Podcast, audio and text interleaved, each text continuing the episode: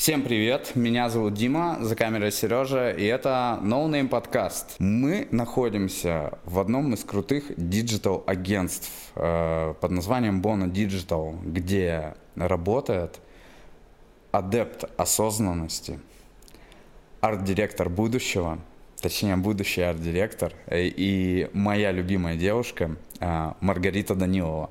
Она расскажет э, историю своей карьеры, от начала и до того места, вот, где она сейчас работает. Вышло интересно, очень круто, и история по-любому требует продолжения. Поэтому, если это видео наберет 100 лайков, то оно не заставит себя ждать. Ставьте лайки, подписывайтесь на канал. А, приятного просмотра.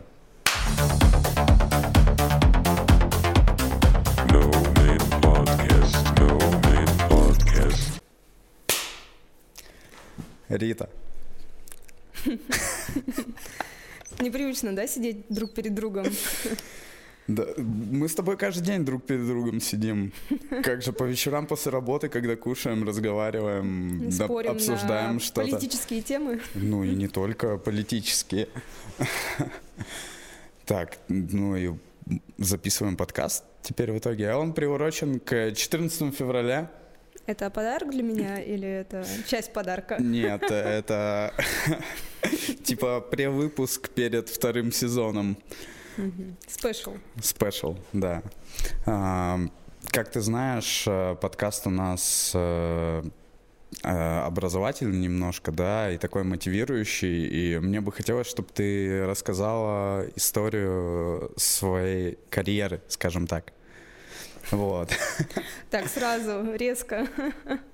Ну да, сразу же. И там оттуда потом и вытекающие, собственно говоря, все темы и пойдут.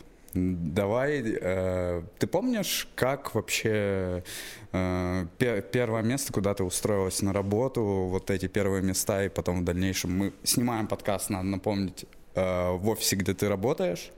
Да, работаю я графическим дизайнером в студии Bono. Это вот как раз есть эта студия. Luxury офис вообще. Просто э, каждый раз, когда я сюда прихожу, я думаю, блин, как же классно. Вот, ну, если бы я работал в таком месте, я просто с радостью бы приходил на работу. Обстановка располагающая, растения, э, атмосферно, все так э, минималистично, здорово. Да, я люблю свой офис на самом деле. Мне прям очень повезло, что я сюда попала и очень здорово найти такое место работы в Ярославле, где ты, в принципе, встречался только со всяким говном и не мог найти, так сказать, место, в которое бы тебе хотелось возвращаться каждый день. А сюда ты попал один раз, и все, ты уже не хочешь уходить никуда, и хочешь прямо тут заземлиться, приземлиться и остаться. Не, ну просто подход очень крутой, очень много растений, и даже есть специальные люди, которые приходят ухаживать за этими растениями. Я не знаю, в каком еще месте есть, ну, это, это очень здорово. А, можешь рассказать, как ты сюда попала? Ну, ты меня спрашивал про первое место моей работы, может быть, с Ну, давай, стоит. да, давай начнем с самого начала карьеры. Да. Но, как и у всех, у меня, наверное, самая первая работа была, это работа промоутером. А, раздавать листовочки, это мне было 14 лет. А, в общем, так себе работа, если честно. Стоишь на улице, холодно, никто у тебя Ты эти зимой листовки... устраивалась? Ну, типа осень была какая-то такая, октябрь. Прохладный э, конец октября. Да, это стоишь... Снег уже падал? Нет. Нет? Но Стоишь, промозглый ветер да, сильный, да? одинокий подросток стоишь, и люди тебя посылают, и ты такой, блядь, ну возьмите эту бумажку, пожалуйста. Представил Я больше ни о чем не 14-летнюю Риту, которая стоит с бумажками, раздает. Вот, потом, естественно, это был Oriflame. Ну, С- Извини, пожалуйста. Я просто люблю проходить вот мимо людей, которые раздают листовки. Э, Ну, ты знаешь, как Да, я люблю проходить. Я, я беру листовки и сразу же их, короче, сжимаю в кулак и выкидываю. Ну, так многие делают. И, ну, есть те, кто не берет листовки, а вот, например, люди, которые поработали промоутерами, они в большинстве случаев берут эти листовки, понимают. Я, Что это я сложно. работал тоже, раздавал листовки в детстве. и Я э, специально беру, чтобы меньше работы. А с- Там же определенное количество, которое нужно раздать. И лучше взять и выкинуть, чем пройти мимо и не взять. Чтобы Да, поскорее человек закончил работу. Потому что это такой достаточно старый метод э, маркетинга, который не работает Который не сейчас. работает, да, но, но имеет место быть почему-то. Так же, как и обзвон, э, там, не знаю, холодной базы клиентов. Не, ну на самом деле мне кажется, что холодная база клиентов в какой-то степени может сработать, но... Ну, раз в год и палка Да, стреляет. да, да. Что-то такое. Вот, а после этого я пошла работать в Oriflame, и единственным моим методом заработка это были мои одноклассницы, которые скупали у меня помады и тональники, и я была им за это очень благодарна, потому что это был единственный мой заработок. Вот, но я всегда на самом деле всегда хотела работать, потому что родители мне не давали много денег, то есть из разряда ну, только на обеды, а мне хотелось красивую одежду, косметику, мне хотелось все самое лучшее для себя, поэтому я не могла сидеть просто без дела и ждать там, не знаю, окончания университета или школы. Вот, поэтому я всегда пыталась хоть как-то заработать. Вот. Можно перебью? Там, я не могу, там Кедина лежит, прям меня калит. Просто невозможно.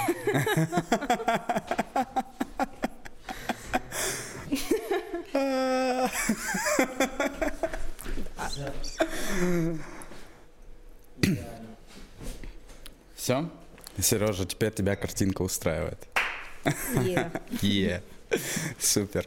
Ну так вот, продавала помадки э, одноклассницам, и как пользовалась спросом, ты вообще помнишь, сколько всего в Oriflame заработала денег? Мне кажется, ничтожно мало. Там же, по сути, покупаешь не, ну, по оптовому прайсу и Да, перепродаешь с да, небольшой да. наценкой, которая Ну, фиксирована. Знаешь, типа, тысячу рублей в неделю, в принципе, это были неплохие деньги для 14-летнего подростка.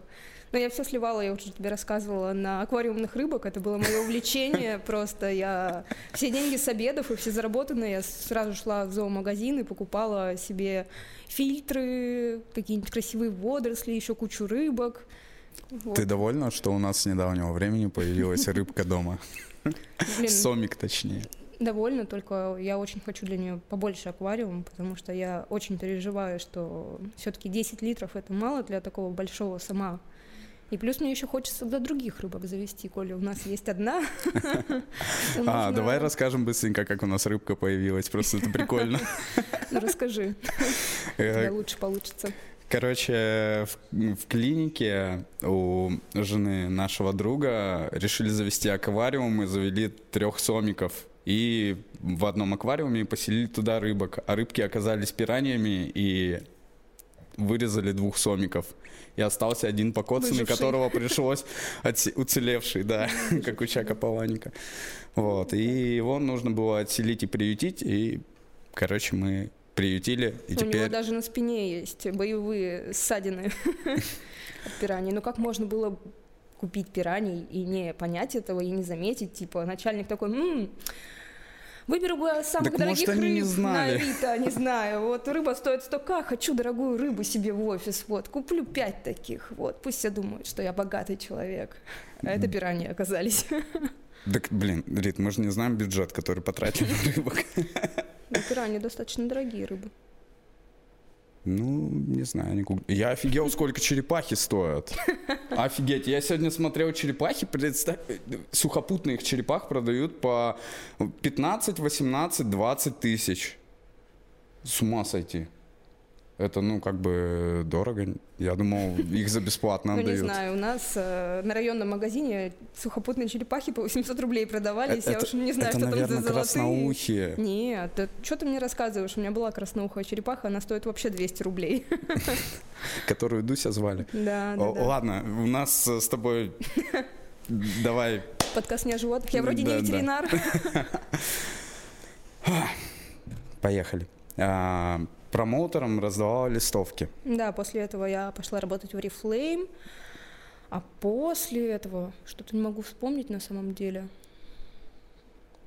По-моему, а, А после- когда ты устроилась в очень хорошо А вот, я как раз и вспоминаю. Каком- Я после этого еще успела поработать официанткой в десертусе на летних каникулах. Это Как тебе, раз- кстати, работа официантом? Понравилось? Слушай, мне было вообще прекрасно, потому что там было на, на самом деле очень мало народу. Я приходила с утра, делала себе вкусный и красивый завтрак, там овсяночка, бутербродики красивые.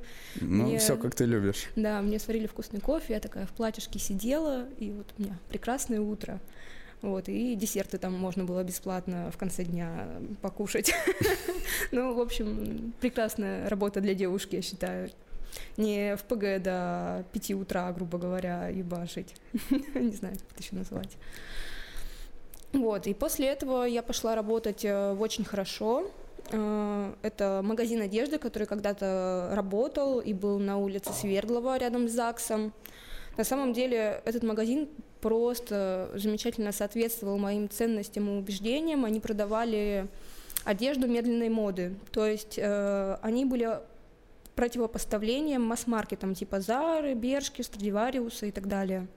И они продавали одежду российских брендов э, из натуральных тканей в большинстве случаев, которые ты покупаешь и ходишь в ней 5 лет. И как бы тебе комфортно, она удобная, и она не портится, качество замечательное. Вот. И на самом деле зарабатывала я там достаточно мало, примерно 5000 рублей в месяц. Крайне мало, крайне мало. Да, но мне просто очень нравилась сама концепция и команда, с которой я работала. Сейчас ребята уже уехали в Питер и основали там очень крутое digital-агентство Sense Collective. Вот, и мне тоже безумно нравится их визуал и стилистика, и то, что они делают, это прям полностью резонирует мне. А в каком году, извини, 5000 рублей в месяц зарплата была у тебя? Ну, получается, это где-то 2017, возможно, год. 2017 год. Ну, это мне было 18 лет, я вот только-только выпустилась из школы, по идее. И это была моя первая почти что официальная работа, потому что до этого в любом случае это были такие подработки больше. Вот, но там исполнилась моя первая мечта. У меня в 12 лет был список мечт, которые я хотела когда-либо осуществить. Одна из них э, это стать дизайнером одежды. Мы с подругой постоянно приходили в гости друг к другу и брали эскизы девочек, ну, типа фигуры, и рисовали одежду, которую мы бы хотели выпускать. И это прям мы могли заниматься этим каждый вечер, и это абсолютно нас не напрягало и вдохновляло. А после этого у меня была еще мечта стать байером. А, Байер — это тот человек, который занимается закупками одежды для магазинов. И они знают все тренды, они знают покупательский спрос, то есть они закупают одежду перед сезоном, а, они просчитывают с помощью различных метрик, и вообще, ну, то есть это не только на интуиции, они должны понимать, какие сейчас тренды. Что продастся, что нет. Да, да, и по- на этом как бы выставляют запрос уже Мгм. в другие магазины. Я тогда помню, прям вообще очень хотела стать байером, потому что я думала, блин, путешествовать. Там, по идее, байер — это тот человек, который путешествует, На выставке на... выбирает. На показы мод, да, типа в Париж, в Милан, ты такой ездишь, смотришь, что сейчас в тренде. Я даже... Ну, это в идеале. А как было у тебя? Подожди, я еще договорю. Я вообще, на самом деле, была таким достаточно, мод, не знаю, не то чтобы модным, короче, я очень любила моду и все, что с ней связано. У меня даже был свой блог. Если кто помнит, э, если кто помнит, э, был такой паблик Лукбук. Э, Там выставляли, короче, людей. Он был очень популярный, когда вот мне было лет 15 или 16, он был очень популярным. Там выставляли модные луки людей из разных городов, как они типа красиво оденутся. Вот тогда только появилась типа вот а тема про хипстеров и вот это вот все. И лукбук был таким, не знаю, местом скопления вот этих всех людей. Но там не только хипстеры, конечно, были, потому что там и были и такие женственные образы, а не только хипстерские. Но хипстер у меня вся та- оттуда пошла, потому что там, помню, были луки, где там мальчик в тельняшке в такой полосатой, с ведром в руках, там в резиновых сапогах, короче, ну, типа брали стереотипы какие-то хипстерские, и там их преподносили. Вот, и я туда выкладывала очень много своих луков, а, собирала очень много лайков. Я помню, я очень этим гордилась, когда мне было тоже 15 сколько, лет. сколько лайков? Ну, максимально у меня было, что ли, ну, тысяча, ну, около 900 тысяч лайков. Я там попадала Кайф. в топ- топ-5 модных людей, типа, на лукбуке. Просила маму меня сфотографировать, у меня был фотоаппарат э, Canon 550D. Я брала маму, одевалась красиво, говорю, мам, пойдем фоткаться, мне надо. Вот, и меня это очень вдохновляло тогда. Я завела как раз свой блог. Я думала, сейчас я стану блогером, буду зарабатывать большие деньги. Но я такой человек, к сожалению, наверное, или к счастью, не знаю. Не довожу начатое до конца в большинстве случаев. Я как загораюсь, так быстро и сгораю. И тогда я тоже... Главное, что ты это признаешь. Ну да, главное, что это замечаю. Вот, а, вот, я хотела стать байером, в общем, потому что мне вся эта тема была безумно интересна, и я пошла работать очень хорошо. Вернемся к теме работы. И там как раз мне э, удалось Сначала я работала там просто продавцом, а после этого мне сказали, Рита, ты будешь заниматься закупками одежды для нашего магазина, и я ездила на Ламбада Маркет, я смотрела по пабликам в Инстаграме и, ну, ВКонтакте, какие можно бренды к нам привести, какие бы у нас покупались. Но на самом деле, к сожалению, бизнес это никак не спасало, потому что проходимость у нас была небольшая, и все равно это был бизнес на такую более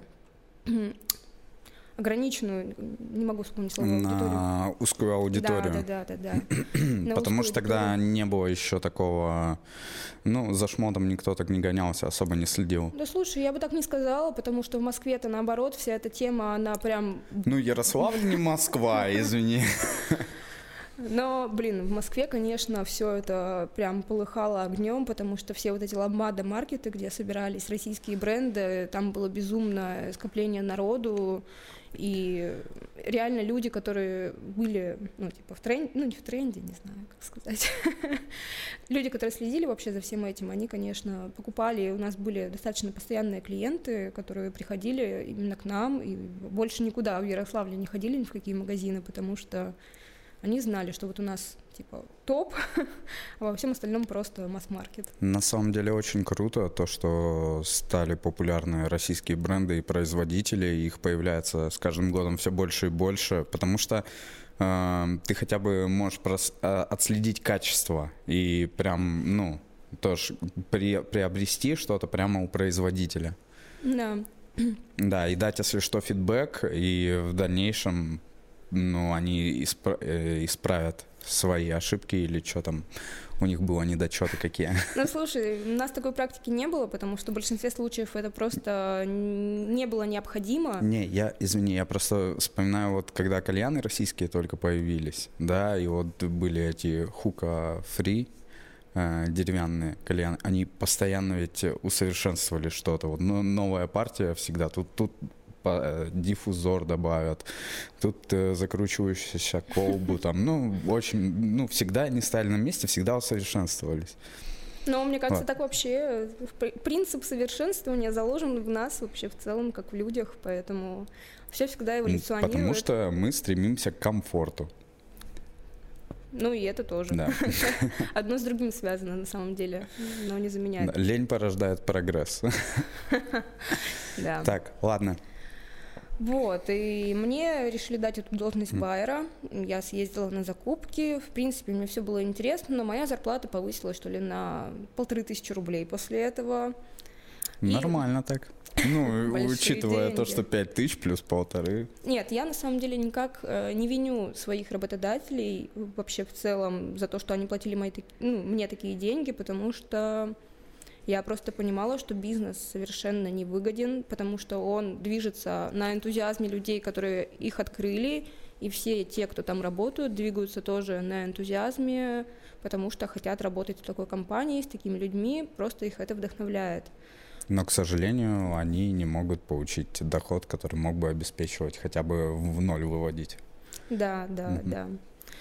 Вот, и в общем, поработала немножко байером. Мне, конечно, все равно достаточно тяжело давалась работа. Я вроде думала, что я делаю на максимум, не то чтобы на максимум, я старалась сделать на максимуме своих возможностей, но у меня не всегда это получалось. Э, как бы я делала какие-то закупки, искала, потом у меня все это ушло в прокрастинацию в какую-то, и ничего путного из этого особо не вышло, потому что, мне кажется, не было какого-то наставника, который говорил мне, как правильно делать, куда мне нужно двигаться, то есть я что-то почитала, считай, 18 лет опыта никакого нигде нету особо, и вот делала, что могла делать, но этого было недостаточно для того, чтобы там считать себя полноценным байером, который действительно Да, одного желания зачастую бывает недостаточно. Даже если тебе что-то нравится, и у тебя есть огромное желание что-то делать, но порой ты просто не можешь понять, с чего начать, э, как вот, ну, все распределить. И очень круто, когда есть человек, какой-нибудь наставник, ментор, э, кому ты можешь обратиться за советом, который может тебе указать путь направления на данном этапе. Без этого никак. Да. И вот э, есть люди, в том числе я была когда-то таким человеком, который считал, что все можно всегда сделать самой. И в том числе это касается обучаемости, то есть самообразования какого-то. И вот, например, на собственном опыте сейчас я понимаю, как дизайнер, когда я пытаюсь самообразовываться, да, я почерпну отсюда какую-то информацию, почерпну отсюда эту информацию, но в большинстве случаев у тебя получается информационная, не систематизированная. Потому что систематизировать ты не можешь это никак. Да, ну чтобы это, да, систематизировать, это либо сам, я вот пытаюсь, например, а, понимаю, какие у меня есть пробелы, я пытаюсь выстроить от э, самого такого, не знаю, простого, типа, от чего зависит дизайн, там, от композиции, от цвета, и вот я начинаю идти от этого. Сначала, например, читаю книги по форме и по цвету, пытаюсь найти какие-то практические упражнения на этот счет, но я всегда сталкиваюсь с тем, что мне либо становится очень тяжело, потому что я читала какие-то учебники по композиции, например, и там нужно было декомпози... Э, декомпози... Э, декомпозировать. Да, декомпози... Ладно, ты сказала, неважно. Произведение искусства, и довести его до простых форм и до простого смысла. И я понимаю, что без наставника ты не понимаешь, правильно ли ты это сделал, так ли это ты это сделал. И в этом вопросе это действительно важно, потому что ты сначала разбираешь какое-то, например, реалистичное произведение «Мишки в лесу» возьмем. Ты разбираешь его сначала на цвет, что ярче, вообще контрасты по цвету, потом ты его разбираешь на тон, то есть что освещеннее, что менее освещеннее, потом ты его разбираешь на фактуру, потом ты его разбираешь на дальние и ближние планы, а в конце у тебя должно получиться что-то такое абстрактное, ты с помощью э, вот этого декомпози... декомпозирования, да, пытаешься добраться до смысла произведения таким, какой его задумал художник, но само это безумно тяжело сделать. И там даже были э, в этом учебном пособии примеры. Ну, то есть брали какое-то произведение, производили с ним данные операции, не буду повторять это ужасное слово, которое не могу выговорить. А. Слово дня – декомпозирование. Вот, и я смотрю, они, например, разобрали по цвету, нарисовали там, например, вот в ЧБ то же самое произведение, но выделили какие-то цветовые пятна с помощью черного цвета. И я пытаюсь найти какую-то логику, ну, пытаюсь понять, как они это сделали. То есть, э, если тут красный, то почему тут белое пятно, а если тут черный, то почему тут штриховка, ну, грубо говоря, условно. Mm-hmm. И я пыталась найти и не могла найти, и не могла объяснить, почему вот именно так Потому сделано, что а не ты не знала, как это объяснить, почему сделано именно так. Да, да, да, да. И никто мне это не объяснит. Вот поэтому это проблема на самом деле э, самообразования. Это то, что нет какой-то системы, нет наставника, никто тебе не объяснит, куда нужно двигаться и как нужно двигаться, с чего тебе точно следует начать, а что лучше отложить на потом. Ну, смотри, э, скачивая, допустим, я просмотрел очень много курсов по интересующей меня теме, да, скажем так. Курсы. Да, и, по, и, и платных, и бесплатных. Везде рассказывают э, интерфейс, в основном объясняют и основные моменты, но основное обучение э, получается в практике, и весь скилл ты свой можешь прокачать только практикуясь. Это правда. И есть какая-то еще теория, не помню кто, 100 а, тысяч часов, типа 100 тысяч часов нужно, чтобы... 10 тысяч часов. А, 10 тысяч часов. Да, чтобы Ш... стать э, экспертом, специалистом чтобы... в своей области. Да, практической. Это вот. проблема, на самом деле, можно поднять сейчас проблему и образования вообще в России. Когда, когда ты обу- обучаешься, вот ты решил, допустим, изучить новую профессию, да, дома, за компьютером. Ты скачал обучающий курс, ты его сидишь, смотришь, и э, он душит уже, ну, на самом деле, через полтора часа. зачастую, даже быстрее, 40 минут. И ты не знаешь, что делать, вроде тебе, ты понимаешь, что его нужно смотреть, но у тебя как-то не хватает вот воли заставить себя это, и ты постоянно отвлекаешься на что-то, и ты откладываешь это на потом, на потом, и так, короче, ты его потом забрасываешь. И с кем не общался, зачастую выходит так, что люди смотрят какой-то курс, и по итогу они его до конца не дочекали. Ну, в большинстве случаев это правда. У нас тоже, например, это, была... это очень тяжело в Бона практика, когда покупали человеку курс, и он не мог его пройти до конца, и многие, а вот особенно это касается курсов по скиллбоксу, они отвратительны. Да нет, ну на самом деле это действительно проблема, и очень многие люди покупают курсы в надежде, что вот она волшебная, не знаю, кнопка. Да, сейчас вот я пройду и буду зарабатывать деньги, где заработать деньги тут. Но на самом деле все зависит только от вас, от вашей ежедневной практики, работе над собой собой, анализированию информации, которую ты получаешь, э, какому-то критическому мышлению. Не помню, как термин называется, когда лю- люди зацикливаются на получении информации, при этом э, они специально получают кучу информации, чтобы не практиковаться. И этим типа закрывают свой гештальт. Э, все что угодно, лучше я что-нибудь еще изучу в теории, но на практике нет.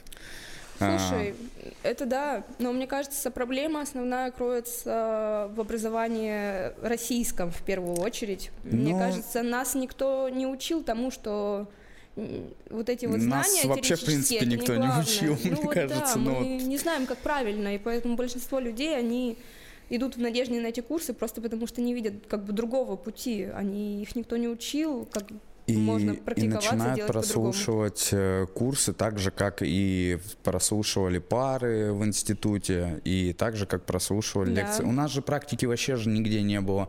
Ни в школе, ни в институте, ну, никакой. контрольные работы. Ну, которые проверяют теоретические знания, а на практике это, ну, по сути. Вот. И самое это главное, вот книжку недавно начал читать, помнишь, которую мы купили? Да. Там э, все складывается... идеи к большим делам, или как-то так она называется? Да, да, да, да. И там рассказывается как раз-таки, чтобы э, выстроить процесс обучения свой так, э, чтобы он состоял из ритуалов. То есть ты начинаешь свой день с ритуалов, да, ты и уделяешь обучению. В среднем мозг может принимать информацию не более 4 часов в день и нужно распределить вот это время вот на полтора часа и полтора часа, и 40 минут какой- какой-то другой информации воспринимать. Ну, я слышала на самом деле другую штуку, что, в принципе, мозг не может концентрироваться на чем-то более 40-50 минут, и ну, что в конце вот каждый... Ну вот там типа и было, извини, что перебил, что ты начинаешь свой день, просыпаешься с каких-нибудь э, физических упражнений, потом начинаешь э, работать. И работаешь не больше полтора, чем полтора часа, потом прерываешься на завтрак, завтракаешь и добиваешь следующие полтора часа. Потом делаешь перерыв какой-то, отвлекаешься, можешь даже поспать, и вот на добивочку там 40 минут, и все, и у тебя полдня уже можешь посвящать своей другой работе какой-нибудь. Вот, или активности. Если бы так это было в реальности. Ну, это в, иде- в идеале, в идеале, как выстраивать свой день. Так, мы с тобой ушли. Mm. Это как, ну, как, это как всегда на злобу дня, на самом деле, потому что вот это образование и все эти курсы, и сейчас люди реально погрязли как мы сегодня в были обучении, с тобой, да, да, да, на ст- втором стендап-концерте Дениса Трейера, вот, это... И он как раз поднял ту же самую тему, то, что люди идут на всякие вот эти тренинги, марафоны, тренеров личностного роста. Да, да, да, да. Ой, а есть люди, которые просто реально проходят, проходят, проходят постоянно в надежде, что они растут, растут, растут, но растут-то они, скорее всего, не там, а на жизненных, не знаю, трудностях, которые у них в жизни, в принципе, случаются. Знаешь, кто красавчики? Красавчики во всей этой ситуации — это вот как раз такие люди, которые себя позиционируют как тренеры личностного роста, как какие-то вот такие мотивирующие, э, мотивирующие психологи, потому что они знают, что потребность в этом есть у людей, и есть запрос на такие услуги, но порой вот ты смотришь и понимаешь, что эти люди, они некомпетентны в, в этих вопросах и в тех услугах, которые они собираются предоставлять. И от этого ты понимаешь, что они красавчики, они молодцы, да, но смириться с этим внутри себя ты не можешь. Ну, слушай, это... меня это не беспокоит вообще, в принципе, в жизни. Я понимаю, что есть такие люди, есть другие люди, и я... меня как-то это особо не парит. Я думаю, в первую очередь, только о себе, типа, кто я и что мне делать с собой, а не о том, кто да. другой и что им с собой делать. Вот. А курсы, на самом деле, бывают полезные, бывают нужные, но в большинстве случаев просто люди ищут какого-то спасения, а не хотят начинать с себя и просто утопают в итоге. Расскажи, как ты стала дизайнером? Ты прошла курс? И после этого нашла профессию? Подожди, я же не рассказала про Байера. Так, а, давай. Мы же отвлеклись. Вот, в общем, поработала я байером, и после этого мне дали возможность поработать над коллекцией одежды «Тихо», в общем, я ездила на закупку тканей в Москву. Для меня это было, конечно, все очень вдохновляюще. То есть, то есть магазин сам шил шмот? Да, мы решили, сначала мы начали, начали с базовой коллекции, которую мы отшили там всякие, знаешь, угу. простые... Базовые вещи, которые ну, да, всегда в гардеробе да, должны быть. джогеры угу. какие-то, вот. Я помню, для меня это, конечно, было вдохновение, меня отправили в Москву, я была, искала ткани, которые подошли бы нам, фоткала там все, я такая думаю, блин, мечта, мечты сбываются, так сказать, потому что, ну вот реально, все те вещи, о которых я когда-либо мечтала в детстве, они прям вроде хоть... Наяву, вот да, здесь да, они, да, и я вроде... в этом участвую, как здорово. Вроде, вроде я там, конечно, не дизайнер, Диор там или Шанель, но... Но не за горами, а пока вот это... Да, да, да. Вот, съездила в Москву, посмотрела все эти ткани, вернулась обратно, мы как раз начали разрабатывать концепцию «Тихо», и потом я понимаю, что мне мало денег, ну, реально мало денег, и я начинаю искать еще работу, и у нас тогда только-только открывается кофейня «Утро». Популярная кофейня. Ну, вообще, в целом, опять же, она очень сильно соответствовала моему нутру на тот момент, как и магазин очень хорошо, как и кофейня «Утро», они были осознанными в плане потребления, то есть не просто кофе, а хороший кофе, не просто кофемашина, а хорошая кофемашина с отфильтрованной водой, с выстроенной температурой. То есть когда а, владелец бизнеса полностью заботится о том продукте, который он предоставляет посетителям, ну вот я старалась всегда находить именно такие работы. Тут, тут, мы, тут, мы, остан... тут мы немножко сделаем ремарочку, да. А, что самое главное при выборе работы? Главное выбирать, исходя, чтобы, ну, если вы устраиваетесь работать на дядю, самое главное, чтобы э, концепция и идеалы предприятия, на котором вы работали, соответствовали вашим э, запросам, да. да, и чтобы вам было по кайфу приходить и работать. Ну, я вот. всегда на самом деле искала работу только по такому принципу. Хотя я... По какому принципу, интересно, ищут работу те, кто идут работать в пятерочку на кассу? Вот возникает вопрос, или куда-нибудь там... Ну, на самом деле, я так скажу, есть люди, которым не нужны все эти амбиции, которым комфортно так на своем месте, и кассирам в пятерочке платят 30 тысяч, типа вот там на объявлениях, что висят, когда мы заходим в магазин, требуется кассир 30-45 тысяч рублей. В принципе, это нормальная зарплата для человека, который хочет обеспечить свои а, потребности, базовые потребности, да, у угу. которого нет никаких амбиций, кроме как, например, э, выйти замуж, родить ребенка и вот жить спокойной жизнью. И такие люди имеют право на жизнь, и они могут быть счастливы в таких условиях. Поэтому как бы я их в этом плане ни капли не э, могу судить за это. Потому что, по сути, мы без них бы мы бы тоже не смогли существовать. Кто бы тогда работал бы во всех ну, этих местах? Ну, просто, как я недавно слышал такую тему. А, что мир меняется из-за людей, которые всем недовольны и постоянно ноют, что им все не нравится.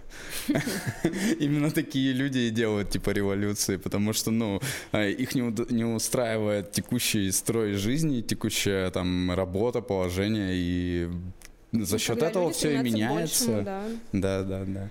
Но у меня, конечно, были неудачные опыты между э, в плане так, работы. утро, утро. Подожди, утро. я Ага. говорю, у меня были неудачные опыты, я успела поработать э, в магазине Грифель, это магазин в Ауре был с бизнес-литературой, по идее, мне тоже эта концепция довольно-таки сильно Ну, там... соответствовала, но сам, сам подход к бизнесу и вот это наплевательское отношение ради того, э, чтобы будем, продать, да, э, не будем на личности Да, переходить. да, да. А, В общем, э, в Но- целом, э, просто вот это потребительское отношение к людям, которые приходят, агрессивные продажи, они, естественно, меня спустя, не знаю, неделю или две отвернули. Единственный плюс в этой работе, который я видела, это бесплатные книжки, типа на работе почитать, на дом себе взять книжечку какую-нибудь почитать. То есть для меня это было, я была тогда очень повернута на психологии и на различной бизнес-литературе, и мне казалось это безумно интересным, я прям готова была поглощать всю, всю информацию на эту тему.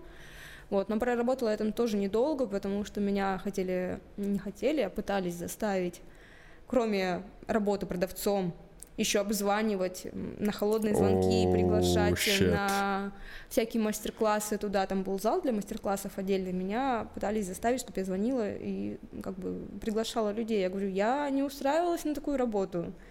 Ну и, собственно, мне сказали просто и ясно, и коротко, ну, ты не можешь, мы найдем человека, который может. Да, Так что- за такие деньги. Да. Ну, типа, блин, очень грустно обесценивается труд людей за счет... э, смотришь любые профессии, вот, ну, вакансии, да, на HeadHunter. э, Я, я все мечтаю, короче, сделать аудиошоу, наверное, чтобы раз в недельку просто читать вакансии с HeadHunter и перечислять требования, которые в- э, работодатель для сотрудника предъявляет. Зачастую один человек должен выполнять просто функции, я не знаю, просто такие требования. А приходишь на работу, а работодатель-то просто, ну, come on. Почему Мне тяжело судить об этом, я давно не устраивалась на работу. люди, которые устраиваются на работу, должны в первую очередь выделять, э, требовать от работодателя нормальных условий труда. Вот, и тогда не будет что-то меняться. так, как бы, но это тоже слишком Ну, просто кому- идеализировано, опять же. Ну да, просто э, кому-то просто нужны деньги на существование, они соглашаются просто на те условия, которые предлагает работодатель. Но я надеюсь, что скоро вообще такого не будет. Но я заметила, что сейчас, в принципе, стали меняться взгляды работодателей, все ушли от этого авторитарного режима м, начальства. вот да, когда, типа, по имени, фамилии называть, там кого-то, Ну, вот нет, я- бюрократия. Я, ну, я больше не про бюрократию, я как раз больше про то, что люди как бы типа жестко вот это, ну, ты пряник, заставляют людей работать. Сейчас, наоборот, смещается как бы взгляд на то, что главный ресурс — это человек. Да, человек, который у тебя работает, ты уже создаешь условия для него. И вот у нас, например, в компании, почему я как бы, опять же, ценю то место, где я работаю, потому что компания придер- придерживается ровно такого же принципа. Мы главная ценность в компании, а все остальное как бы благодаря нам только и происходит. Вот. Так. Э, Да где же найти крутых... э, Нет, мы давай с тобой чуть попозже поговорим. Да, мы про кофейню утро начали, и мы опять ушли, короче, на темы дня, грубо говоря. Вот, мы потом поговорим на тему, как найти и где найти сотрудников, воспитывать там их в компании или нет. А сейчас давай поговорим про утро. Ты устроилась в утро и... Ну вот, в общем, у меня был... А я еще, подожди, еще кроме утра, Так, я успела поработать в Кальцидоне. Это, не знаю, наверное, многие знают и это тоже Индетекс, да? Нет? Ну да, да, да, да, да. Это вот Intimissimi. Короче, они продают э, купальники в Ауре на первом этаже. А, В целом я всегда когда-то мечтала, всегда когда-то мечтала стать э, продавцом в магазине Zara. Мне потому что нравилась безумно там одежда, когда мне было 15 или 16 лет. Я думаю, «М, продавец Zara это моя мечта. Вот там бы я хотела работать. Но, в общем, устроилась я в Кальцидонию работать. И Мечта это не была... сбылась. Это была моя большая ошибка, потому что у меня вот должен был быть выпускной. Это было лето, вот после Мгм. как бы после окончания школы. Я только-только устроилась туда работу и думала, все, работа моей мечты, сейчас заработаю большие бабки. Мало того, Буду что там... продавать купальнички. Мало того, что там была работа, связанная с агрессивными продажами, когда ты подходишь к человеку и прям активно навязываешь ему, блядь, купи эти, блядь, колготки, купи вот этот купальник, вот это вот все. Я пыталась, я правда пыталась э, стать хорошим работником, который бы агрессивно бы продавал. Я правда пыталась читать очень много литературы, очень много... вот всяких- Можно вопрос? Может, ты мне на него ответишь? Э, И в комментариях кто-нибудь ответьте, пожалуйста. Почему все стремятся э, что-то впарить людям? Потому что И раньше это работало. Ну, проще же удовлетворить потребности людей, которые у них есть, и сделать, и продавать, и делать тот продукт, который удовлетворяет потребностям людей, Хм. Это очень а не пытаться, вопрос. а не пытаться впарить то, что у вас есть. У нас нет другого, но вот это вот отличный выбор. Ну, и- Проблема в перенасыщенности рынка. Слишком много всего. Слишком- И человек, подожди, человек не может определиться с выбором. Вот, например, предположим, я прихожу в ауру, мне нужно что-то. Я сама не знаю, что мне нужно, но, предположим, мне нужны джинсы. Я зашла в один магазин, тут такие джинсы. Я зашла в другой магазин, тут почти что такие же, но там, не знаю, с блесточками по краям. Я зашла в третий, там такие же джинсы, но более укороченные. И я стою, и я не понимаю, что мне делать, потому что мне вроде как нужны джинсы, а я не понимаю, какие вот из этих вот девяти Так вариантов. сходить, подожди. примерить и решить А, визуально, нет, какие нет, больше нет, это нравятся, так не какие нет, работает. сопоставить цену, посмотреть качество материалов и для себя решить. Если не нравится, то искать другие варианты. Нет, поэтому и нужны... Но не слушай человека, который тебе впаривает что-то. Вот эти Они- хорошо сидят. Нет, нет, они нужны. Это так работает наше устройство психологическое, то есть э, Так по сути это работает система, и нельзя ее рушить. Нет, так, ну, блин, просто когда есть поддержка со стороны, неважно, кто это, агрессивный продавец, либо друг, либо что-то еще, который говорит тебе, вот это на тебе так охеренно сидит, и ты такой, блин, и правда, на мне это очень круто сидит, пожалуй, я возьму именно эти джинсы. И вот для этого, в принципе, и нужны продажники, потому что они заставляют людей сделать выбор, вместо того, чтобы метаться и думать, что, ох, я не знаю, что Так же мне вот, нет, одно дело, когда тебе помогают сделать выбор, да, и честно говорят, что, блин, вот это плохой вариант, это плохой, а когда тебе пытаются что-то впарить, это не очень круто. Вот. Поехали. Кальцедония. Подожди, Кальцедония, да. И это была моя самая большая ошибка, потому что у меня должен был быть выпускной. Главное событие, не знаю, в жизни любого подростка, выпускной, блин, в ресторане, с напитками покрепче, ты уже такой не 17-летний, Воу. которому нельзя пить. Вот, а мне А тут след- шанс прибухнуть. шанс прибухнуть, да, на следующее утро нужно идти в ауру к 10 утра работать. Fuck you. И вместо того, чтобы Рита пошла к работодателю и сказала, знаете, вот у меня сегодня выпускной, я завтра не смогу выйти. Я побоялась потерять эту работу, и вместо того, чтобы нормально оторваться на выпускном, я в 4 утра поехала домой спать, потому что на утро мне нужно было быть на работе. Зачем И я ты так сделала? вовремя пришла. Да, я вовремя пришла, конечно. Никогда не вот, просыпала. опять, опять э, сделаем ремарочку небольшую.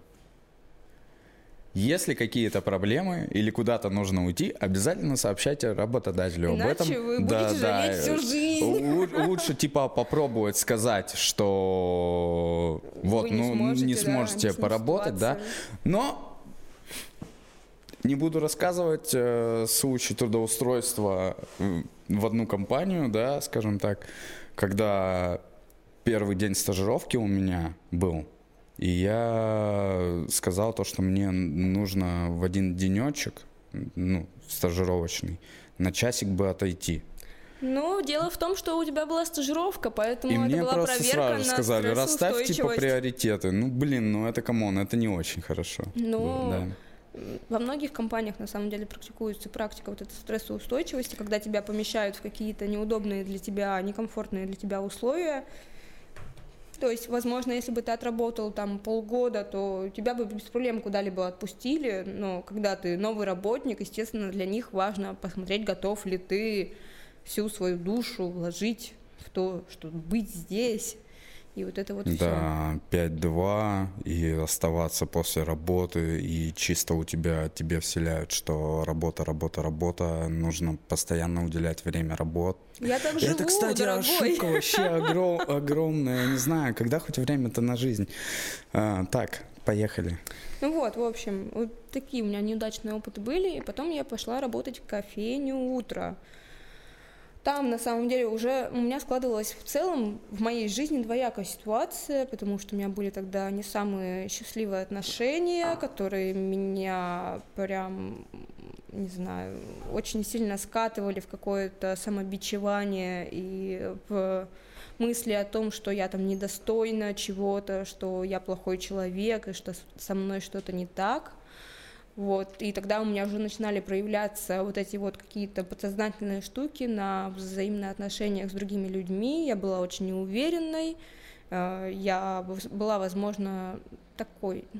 Мне сложно описать себя со стороны, на самом деле, но я думаю, что я была не самым приятным человеком в тот момент своей жизни. Короче, Была трудным подростком, не ли- знаю, так сказать, еще не особо, не особо лич- осознанным. личная жизнь влияла на общение с другими людьми э, и Я, это, я Вообще. этого тогда не осознавала. Я это осознаю сейчас, когда просто делаю какие-то выводы. Я думаю, там просто все само на себя наложилось, потому что я была еще и недостаточно опытна в плане общения с людьми.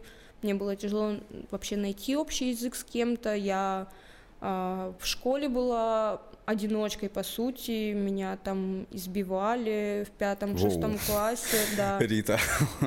Но я просто, как бы, я, я хотела на самом деле этот момент упомянуть, потому что очень многие люди говорят о каких-то подобных проблемах, и в том числе я с ними сталкивалась, но мне в целом не помешало это как-то э, пробиться к той жизни, которую я хочу себе устроить, потому что я действительно очень много попадала под издевки своих одноклассников, меня могли избить перед школой в снегу ногами, мне забивали стрелки, меня девочка била стеной, об стену, точнее головой об стену на уроке английского, и вот мы с ней дрались. Рита. Постоянные издевки по поводу там моих больших ушей и вот этого всего. Короче, жесткий буллинг э, в школе был. есть- Да, да, да. Э, Так, ты просто хотела это упомянуть, да? Да, я просто хотела это упомянуть, потому что, я просто не знаю, как на это реагировать. Я, ну, мы с тобой уже проговаривали эти моменты, да, но сейчас, я думаю, их э, э, размусоливать. Короче, просто упомянуть. Окей. Не, у, меня, у меня, кстати, тоже был жесткий буллинг в школе. да, я типа тяжелую музыку, потому что слушал, а не любили людей, которые тяжелую музыку слушают. Ну вот, Ам, это я все вела к тому, так, что у меня были проблемы в общении с людьми. Подожди, у меня были проблемы в общении с людьми. Я всегда, говорю, была одиночкой. а, Я всегда сидела на последней партии в одиночестве и не хотела, в принципе, ни с кем взаимодействовать. А, А, Потому что когда тебя булят постоянно, да, и ты приходишь и не можешь найти с кем-то общий язык, да, с большим количеством людей, то ты чувствуешь себя неуверенно. И ты Не знаешь, что сказать, что сказать, не чтобы- знаешь, Да. как, как, как вообще себя вести в обществе людей, чтобы нравиться кому-то, потому что тебя только булят и все, да, и издеваются. Да, да, да. Когда ты пытаешься быть просто милой, типа и доброй, то в большинстве случаев люди просто тобой пользуются, И тут- потому что И тут срабатывает, типа, синдром хорошей девочки или хорошего, типа, мальчика. Вот. Что за таким синдром? Ну, типа, когда тебя булят, а ты закрываешь глаза на издевки, но пытаешься делать что-то хорошее, чтобы Ну, вот с тобой кто-то, типа, общался. так и было. То есть это, не знаю, только сейчас я научилась выстраивать более или менее свои личные границы, потому что раньше я этого делать совершенно не умела. То есть люди могли спокойно над мной издеваться, а я такая, ну, это не у меня проблемы, а у тебя, раз ты меня булишь. Поэтому я просто даже не буду тебе ничего говорить, потому что мне, в принципе, наплевать на то, что ты говоришь мне. Меня это никак не обижает. Но в этом есть на самом деле и кроется огромная ошибка, когда ты людям не даешь, по сути, фидбэк касательно их действий. И вроде бы да, ты такой выходишь победителем, вроде как ты не отреагировал на эти нападки, И вроде ты сделал все правильно, но люди-то не осознают и не понимают то, что они делают, это плохо. То есть ты такой просто... Просто тупо закрыл глаза, можно сказать, да, на да, их да, действия. Да, и люди продолжают в большинстве случаев это делать, а ты ждешь, что они от тебя отстанут. А, Но такого не происходит. Вот, и, в общем, я пошла работать в утро. А, Мне, в принципе, тоже безумно нравилась работа в утро. Я всегда хотела попробовать варить кофе, меня это очень сильно интересовало. Я считаю, что у меня, в принципе, это достаточно хорошо получалось на тот момент. Я проработала там, ну, не знаю, наверное, месяца полтора. Хотела поехать обучаться в Санкт-Петербург на... Бариста. Ну, там, да, да, да, и участвовать в всяких соревнованиях по Ох. бариста. А, Вот, и я начинала, помню, там составлять всякие чек-листы. Мне вообще в целом по жизни очень нравится приводить все в порядок, упорядочивать, э, делать какие-то там, не знаю, списки, чек-листы, чтобы все было вот правильно, как нужно. А, Меня это успокаивает. Последняя книжка, которую купила Рита, называется «Жизнь в порядке». Но на самом деле книжка, ну, Давай не про книжку, давай про утро. Мы уже э, пытаемся подвести как бы.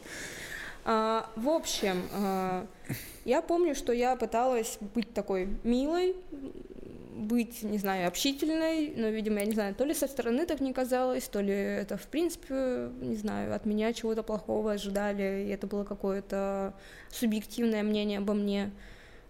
Как-то прихожу я с кинопросмотра, ходила на Звягинцева «Нелюбовь», захожу, значит, на работу к себе и на эмоциях начинаю рассказывать. Такой классный фильм посмотрела, мне так понравился. Я, ну, просто хотела поделиться эмоциями с людьми, потому что, ну, как бы, вроде это место работы, ты можешь туда... Мест, работа, место, где ты коммуницируешь с людьми, где ты Можешь делишься какими-то да, да, да. впечатлениями, общаешься, ведешь диалог, ждешь э, какой-то поддержки диалога, да? Вот. А мне говорят, Рита, вообще-то не все люди смотрят такие фильмы, и, может, не нужно, как бы, вообще обсуждать это при нас, и, короче, нам это не интересно, дали мне понять. Я не понимала, почему так произошло, и до сих пор на самом деле не понимаю. И, ну, возможно, просто так сложились обстоятельства, и все просто двигало меня вот, вот сюда, вот где я сейчас нахожусь. Потому что как раз тогда у меня начинали... Ну, я вообще в целом... Как я стала дизайнером?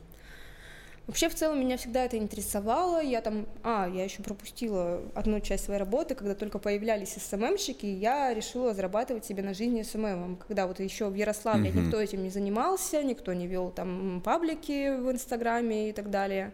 Я ходила по кальянным, потому что я всю жизнь любила курить кальяны, и после школы шла курить кальяны, и вообще Блин, я реально, я ам, могла... это локальные приколы просто. Рита и кальян это, ну, неразделимые, неразделимые вещи вообще. Ну, я реально, я все свободное время, вот, Курю кальян. да. Сколько кальянов в день ты куришь? Подожди, просто. Но сейчас один-два, могу даже не покурить, а раньше... Один-два Ну да, в день да. всего? В смысле не 10? Но я, с 14 лет я каждый день после школы, чем бы мне сегодня заняться, поделать уроки? Нет, поеду в кальянную, кальян курить. В 14 лет. Да, да, именно так. Фейс-контроль заведений. Как у вас дела? Окей? Нормально ну, я все? просто очень хорошо выглядела, как бы мне 14 никто не давал, поэтому я думаю, у них все в порядке. Наверное. Но это не отменяет того, что нужно проверять паспорта. Бум. Да отстань, я бы тогда кальяна не курила бы. Возможно, моя жизнь уже И, возможно, бы у тебя бы не было пристрастия к кальянам, если бы ты не курила с 14 лет кальяны каждый день, ходя по кальянам. Все, ладно, проехали. Давай. Так, так, так. э, К чему я все это вела-то? Я уже и забыла суть э, разговора. Мы Ага, ты утро. ходила, ты решила... э, Ты рассказывала про те времена, когда еще не каждый второй работал СММщиком, а, А, да, очень да, мало да, людей этим вспомнила. занималось, и ты пыталась вести сети, социальные сети кальянных, и ходила по кальянным, предлагала Да, да, свои да, да. услуги. Тогда, Вот. по сути, началась моя дизайнерская, так сказать, карьера. Вообще, я Мне всегда был интересен Photoshop как программа, потому что я лет с 13, вот как у меня появился фотоаппарат, я сначала начинала фото- э, обрабатывать фотографии в Lightroom, потом поняла, что Lightroom типа что-то такое, нажал на пресетик, готово, типа, не, неинтересно, буду обрабатывать, типа, фотки в фотошопе, каждую отдельно, вот, и тогда я уже, в принципе, поняла весь... Скачала курс? Нет, я я, кстати, не знаю, я понятия не имею, как я, короче, во всем этом разобралась, не знаю. Я до сих пор думаю, что учиться, когда тебе 13 лет, намного проще всему, чтобы это не было, чем когда тебе, не знаю, вот как сейчас мне 22, потому что я пошла на рисовальные классы в художку, и я рисую, и мне кажется, что я каждое свое действие пытаюсь анализировать, понять, как я тут что, как правильно, как неправильно, пытаюсь, ну, короче, А надо просто этого. делать. А в детстве, ну вот, когда тебе 13 лет, ты просто приходил в художку, рисовал, у тебя получалось, и ты вообще не парился. И также с фотошопом. Ты, я, я честно, я не знаю, как я все это узнала, изучила, что-то я там на ютубе какие-то, типа часовые... Пару роликов. Да, ну реально, пару роликов посмотрела. Где и... пухленький мужик в очках сидел, рассказывал, не помню, как это самый популярный курс по фотошопу. Вот, в общем, как-то само все пошло, и, блин, почему сейчас так это не работает? Сейчас бы так же. Ну, наверное, просто сыграла еще роль свободного времени и какой-то вот этот энтузиазм детский, именно в первую очередь любопытство. Вот, тогда я изучила как раз программу Photoshop, и уже после этого, ну так, что-то по мелочи, начали просить меня делать логотипы, я что-то по мелочи тоже так, ну, сделаю, не знаю, текст в круге. Сейчас все так делают, значит, и я так сделаю. Ну, вроде, вроде получалось, вроде все просили. Вот как раз я работала СММщиком в кальянной просто приходила туда, фоткала на свой фотоаппарат, писала тексты. Опять же, мне кажется, что тогда я писала тексты намного лучше, чем сейчас. То ли это не знаю, образование именно в гимназии на меня так повлияло, потому что... Просто мы... раньше было лучше. Все, вообще в принципе. Ну, просто в гимназии ты учишься, и там тебя реально прям по каждому предмету прям проверяют, и ты постоянно пишешь сочинения, изложения, и вот почему вот многие хейтят типа российское образование, я могу сказать и хорошее про российское образование, потому что несмотря ни на Ну-ка, что. давай, давай, извини, что перебил. А, плюсы российского образования. Рита, давай, э, я буду пальцы выдвигать. Давай, первый плюс. Практика. Мы ну, недавно говорили пару минут назад, что практики ну, не было. Практика ты имеешь в виду из уважения? Ну, да, да. Но я сужу чисто вот по гимназии, в которой я училась. Мне кажется, конечно... Давай прорекламируем школу. Какая? Гимназия номер три. Всем приходите туда учиться. Да не, ну было тяжело, потому что у тебя она принципе, и так на гуманитарный уклон школа, то есть ты в большинстве случаев изучаешь историю и русский язык, и это по большому количеству часов в неделю, не знаю, там два урока истории во вторник, в пятницу еще два урока истории, и постоянно контрольные, проверочные и так далее – какой плюс я в этом вижу? Вообще, в принципе, в своем образовании э, один из главных, возможно, плюсов – это как раз возможные сочинения, изложения, попытки найти смысл, тему в российских произведениях, и там реально докапывались до всего, что ты пишешь и то, что ты говоришь. И меня всегда на самом деле воодушевляли уроки литературы, мне всегда было интересно читать вслух, я обожала вообще читать вслух, то есть я первая тянула руку, чтобы Очень это повезло поделать. с преподавателями. Но дело не в преподавателях, опять же. Я считаю, что вот ты часто говоришь то, что вот, если бы у меня был другой преподаватель, то все было бы лучше. Да, у всех одинаковые преподаватели. В какой бы ты школе не, ну бы типа не учился, задача преподавателя заразить интересом к этому. Ну, ну понимаешь, да, смотри, я была оглядываясь 2 назад. человека на класс, кто были заражены интересом. Ну Остальные вот. жевали сни, снюс или как это жевательный табак, который э, никто не знает. Насвай. Нет? А? Насвай же. Нацвай? Ну, это нет, это другое немножко. Ну, в общем, и были те люди, которые и как бы не учились, им было неинтересно. Это были в большинстве случаев мальчики, опять же. Не буду ничего говорить про сексизм и социальное неравенство, конечно, но... Но мальчики в большинстве случаев в своем никогда не хотели, ну, типа мало мальчиков, которые я бы видела, прикладывали достаточно усилий для того, чтобы учиться вот так организованно, чтобы вот все правильно. Литературой Да, читать да, классическую час- русскую час бы литературу. Вот вслух сейчас вот почитать. Вот. я мечтаю об этом вслух почитать, да. Мгм. Ну, я таких не встречала на своем пути, во всяком случае. Возможно, такие люди и есть. Рита, давай дальше-то про Ну, утро. подожди, подожди, это все важно. Это важно, это же часть всего того, к чему я, наверное, сейчас пришла. Ну вот, в общем, э, реально, мне помогли сочинения, и сложения. Я очень грущу, что сейчас у меня нет такой возможности, чтобы я там села, не знаю, прочитала произведение, написала по нему... Да, вслух обязательно. Написала по нему какое-нибудь сочинение и как-то выразила свои мысли в текст.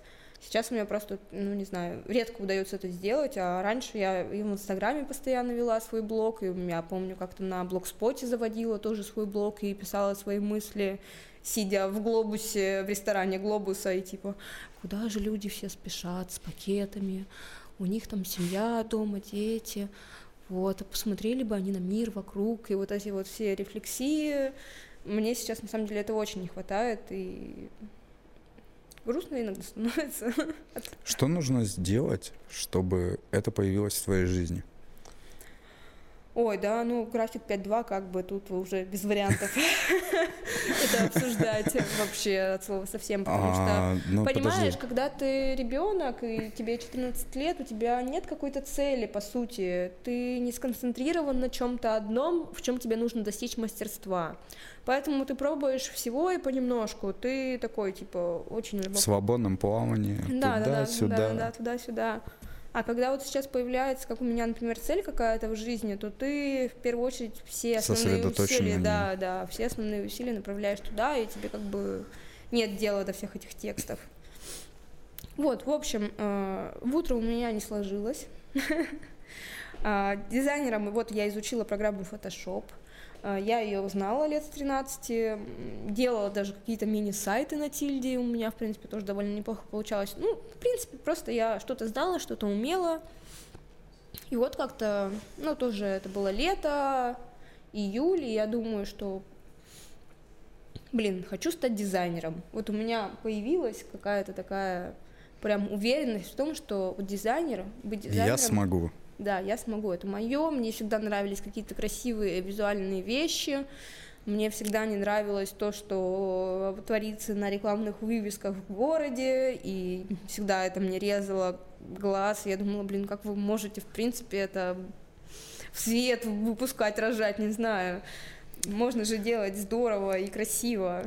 Очень, очень грустно, что до сих, до сих пор э, ну, смотришь инстаграмы некоторых предприятий, будем так называть, да, и думаешь, как, как, как в 2020-2021 году люди такой контент делают, ну, это... Да, это правда. И до сих пор э, продолжаю делать. Смириться с этим не можешь никак. Ну, не можешь, но я как-то делала листовку для своей бабушки и сделала красивенько и аккуратненько. Она мне говорит, Рита, ничего не понятно, ничего не читается. Сделай название магазинов большими буквами на всю листовку, раскрасив все в разные цвета. так, Фон было красный, заметно». цвет желтый, букв. Я бабушке, на самом деле, коротко и ясно дала понять, что либо как я, либо ты идешь в два слона, и они там делают, как ты хочешь, но ты еще за это деньги заплатишь, как бы за то, что они сделают. Вот, на этом мы как бы и сошлись. Вот, в общем, я захотела стать дизайнером. Не знала вообще, не представляла, где работать у нас в Ярославле, даже не знала, что у нас есть какие-то вакансии в Ярославле, и есть вообще какие-то организации, куда можно было устроиться, было бы дизайнером. Я подумала, блин, ну, буду работать тогда на фрилансе. Фриланс для меня оказался, в принципе, чем-то возможным, но в то же время я была абсолютно неорганизованным человеком. Мне хотелось больше погулять, походить по кафе, не знаю, тут отдохнуть, там расслабиться. Типа, я не могла представить, что как я сейчас сижу 5-2, вот и работаю с 10 до 7, что я буду также дома сидеть, 5-2 и работать, например, с 10 до 7. Я понимаю, что фрилансерство это более такой гибкий график в любом случае, но я думаю, мне тяжело было бы, в принципе, себя, особенно вот в том возрасте, Самоорганизовать. да, заставить. И я подумала, пройду курс по скиллбоксу и стану классным дизайнером. Опрометчивое решение. А, ну, я же не прошла курс по скиллбоксу. Так. Я же мгм. ничего не сделала Мгм. на самом деле. А, Просто вот у меня зародилась такая мысль в голове, что вот хочу стать дизайнером, думаю, что ну 60 тысяч курс сейчас как-нибудь где-нибудь, ну попытаюсь отложить, заработать, может рассрочку возьму.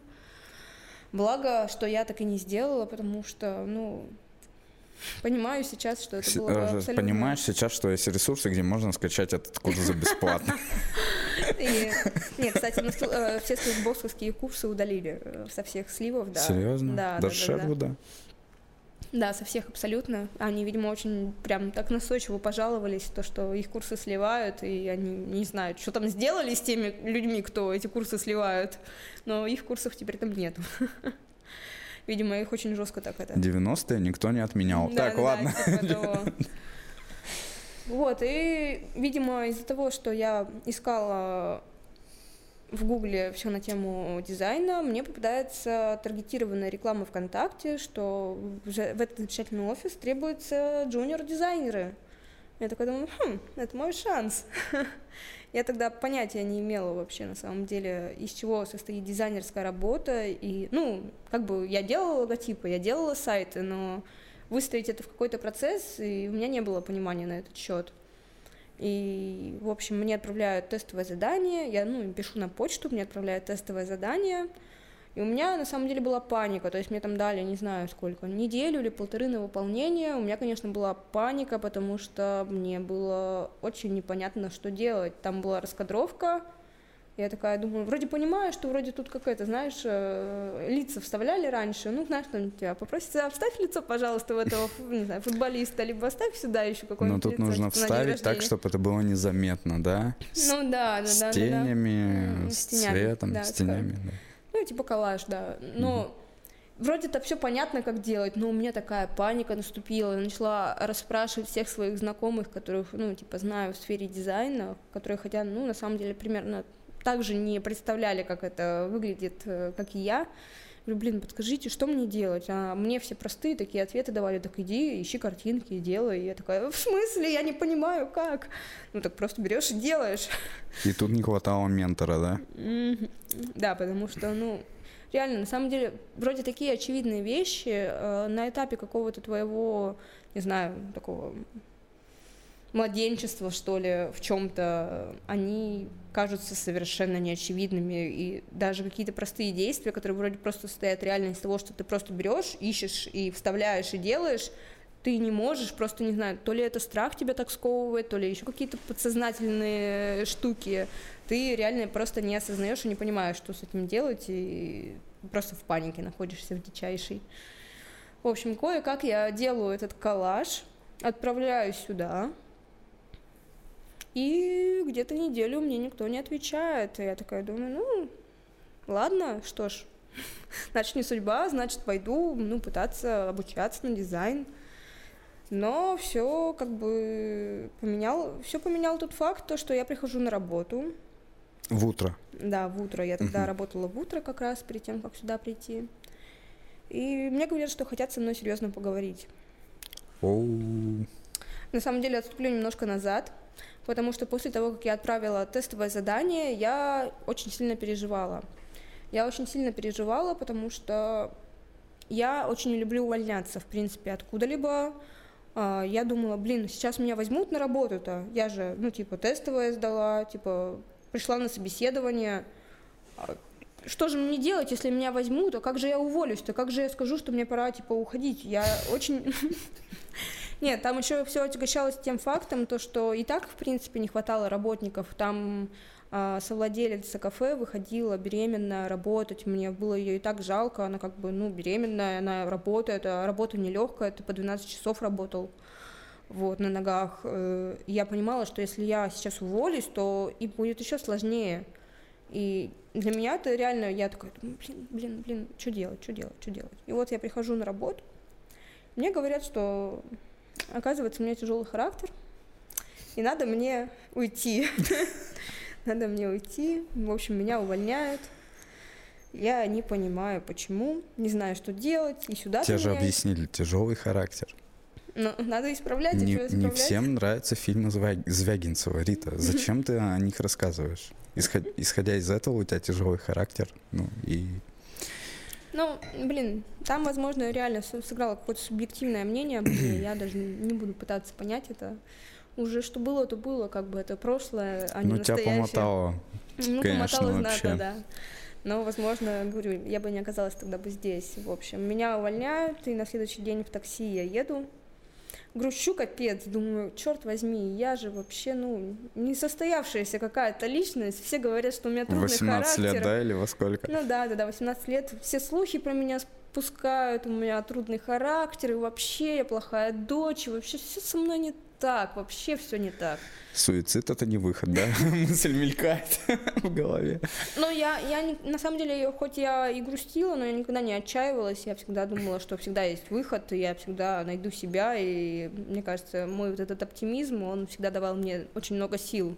Я всегда, если меня откуда-то увольняли, какие-то проблемы, сама справлюсь, сама найду выход, и, и вообще посрать, что будет дальше. В общем, еду в такси, мне звонят отсюда и говорят, Рита, мы берем тебя на стажировку. Я такая, ничего себе, у меня реально полились тогда слезы счастья, потому что я была, по сути, ну, в отчаянии, а тут, блин, ну, пазл сам с собой сложился, то есть и Блин, мало того, что я об этом мечтала, мало того, что как бы эта мечта исполнилась, а, я переживала, как уволиться, а меня уволили, и вот прям все как произошло, прям как надо было. Считай, на следующий день позвонили после увольнения. Я не знаю, вот я тут три года уже работаю. Четыре. Ну, 4, да, будет э, в августе. Тоже, на самом деле, не обошлось без каких-либо проблем, естественно. То есть меня сюда взяли, и тут не было такого, что все, я теперь дизайнер, я теперь классная, все, у меня все получается. Нет, конечно, пришлось очень много работать над собой и обучаться, и сдаваться, и быть в отчаянии, думать, что нет, это не мое, у меня ничего не получается, я не могу придумать классную неделю, идею. Неделю. Классную неделю. Как провести классную неделю, я не могу придумать. Блин, я в отчаянии. В отчаянии, да. Как завершить эту неделю? Что я буду делать в выходные? Нет. Так, э, извини, что перебил. Я это сделал осознанно. Сережа, осознанность. Осознанность. Да, да. У нас времечко сколько есть? Есть 15 минут пишет, да. У нас есть 15 минут. Ну, я просто... Я как раз закончу свой разговор Я, о э, профессии. Я просто, да, просто э, хотели с Ритой много тем затронуть, но походу получится только про работу. Окей. А, с какими трудностями ты столкнулась, когда ты только устроилась на работу? Ты, это же, по сути, первая работа, когда тебе приходилось работать 5-2. Ох, да.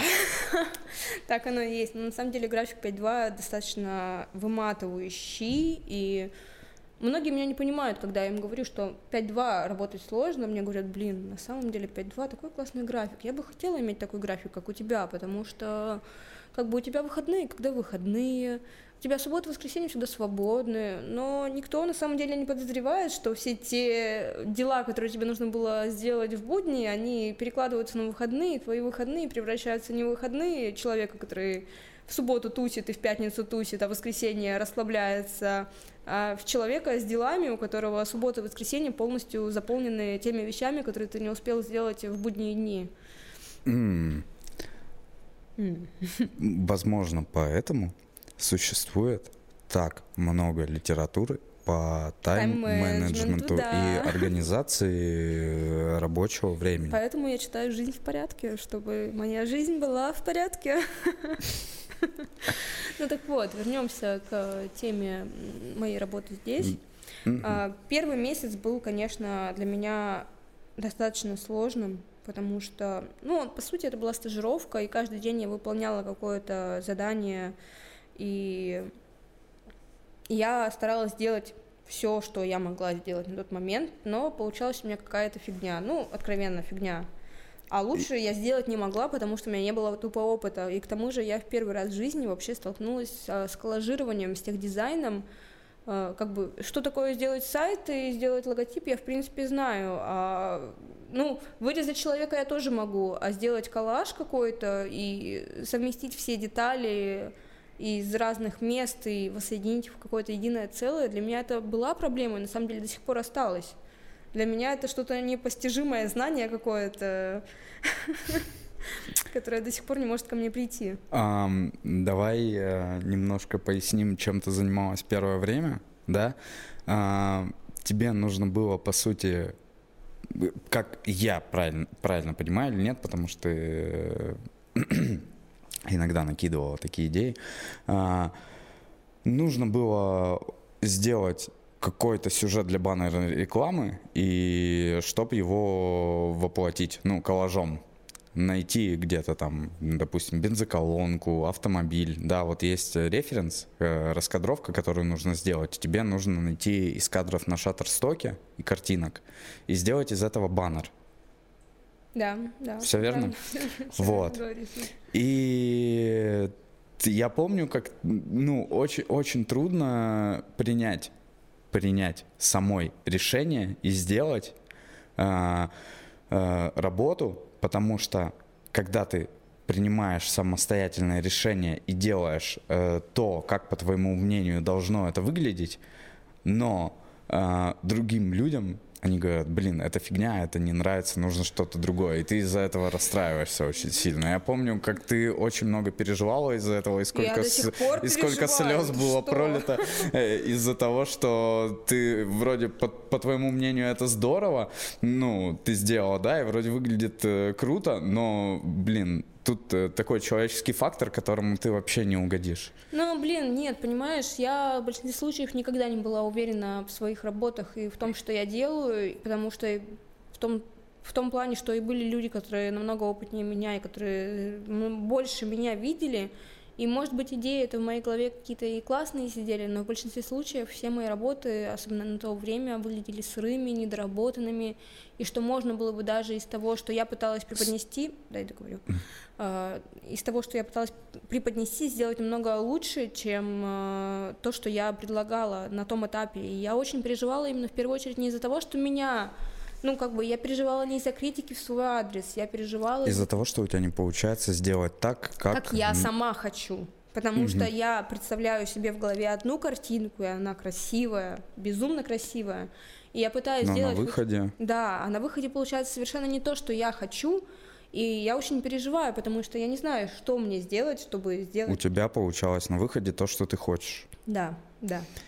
А все это еще подкреплялось тем фактом, то, что кроме моего самобичевания за то, что у меня ничего не получалось, меня бичевали со стороны и говорили, что ужас какой, как ты можешь такое делать. И и, короче, все это превращалось в ежедневные слезы по вечерам, э, в думаю о том, что, блин, все-таки, может, это не мое, и у меня вообще ничего не получится и не выйдет, но я всегда старалась себя брать в руки, и уж если, типа, сражаться, то сражаться до последнего.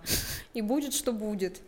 Я помню, как ты приходила и говорила, что, блин, меня, наверное, уволят, потому что у меня вообще все говно выходит, и я очень много времени трачу на, за... на выполнение задач, которые мне дают.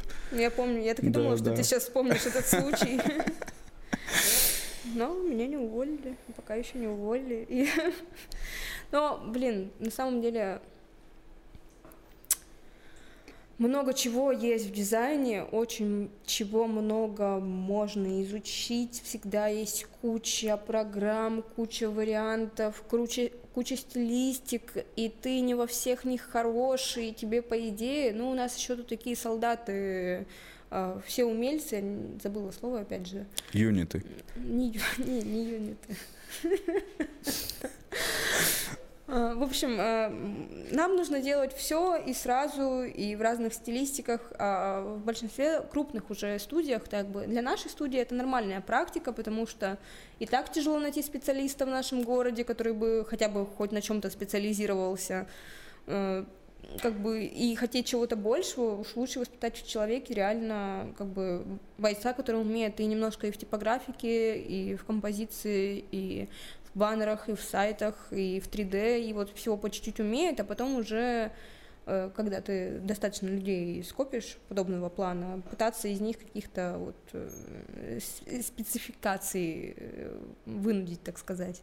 На самом деле очень многие выпускаются типа из университета в надежде, что все, вот сейчас они станут крутыми, и они ищут работу вот именно такую, какую они представляют в своих мечтах. Вот это вот если бы я в 14 лет пошла бы и сразу устроилась бы дизайнером в студии, ну типа это невозможно. А, в большинстве случаев люди выпускаются из института совершенно без опыта, то есть они просрали пять лет своей жизни в университете. И не знают, что делать. И не знают, что делать. А и делать-то особо нечего, потому что ни работы подходящей нету. И предприятий достойных а нету, ты такой где думаешь, можно было типа, бы блин, я закончил, да, я закончил, типа, учиться, значит, мне нужна работа по специальности, и в других местах я не хочу работать, но вот мой совет всем, на самом деле, Лучше поработайте после университета во всех тех местах, которые вы встречаете на своем пути, даже неважно, соответствуют ли они вашим убеждениям на данный момент или нет.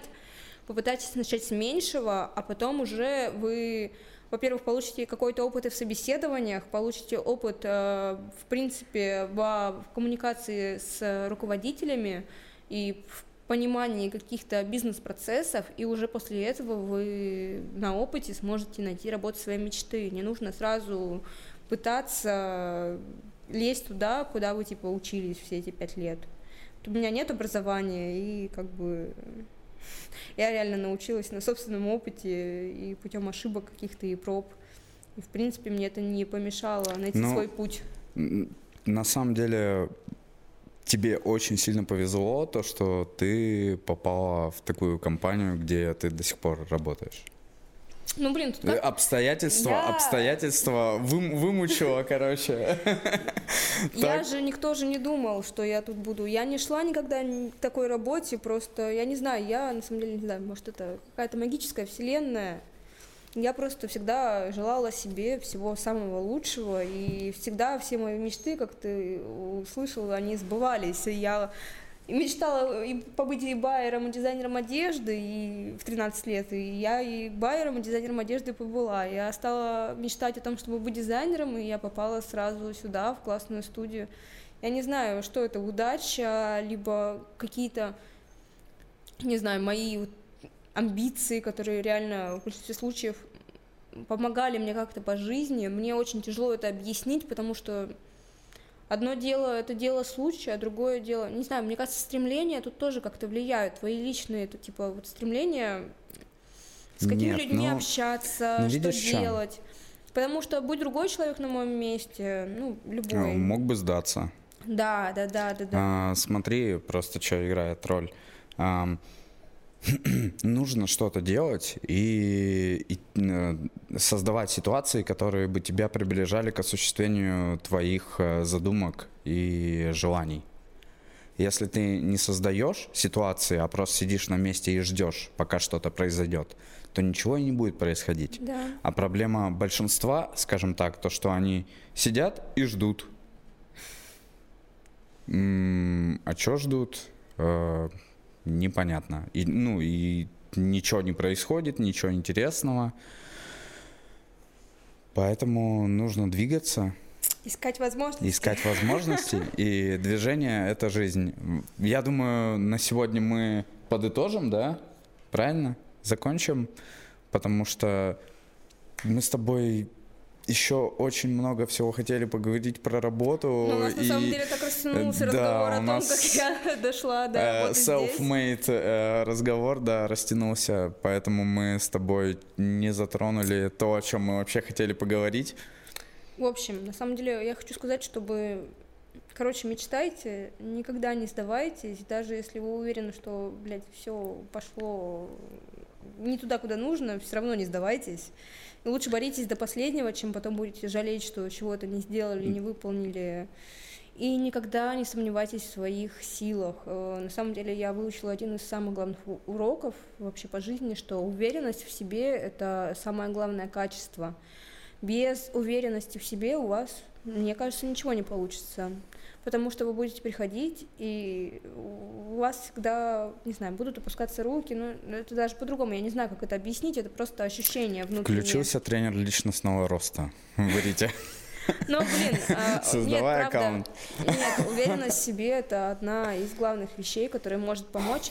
Это как ты мне говоришь, например, если ты хочешь быть тем-то и тем-то, то просто делай то, что должен делать этот человек, и тогда ты станешь этим человеком. Поэтому, по сути, весь, э, вся жизнь это театр, и все мы в нем актеры, поэтому играйте спокойно свою роль. и- Главное себе распределить ту роль, и- которую хотелось бы да, играть. Да, да, и не думайте о том, что кто-то вас, типа, поймает, что вы тут сейчас все играете, ну, типа, что вы просто играете эту роль, потому что все играют свои роли, и вы не один такой, и некому разоблачать, потому что разоблачать некому, так сказать.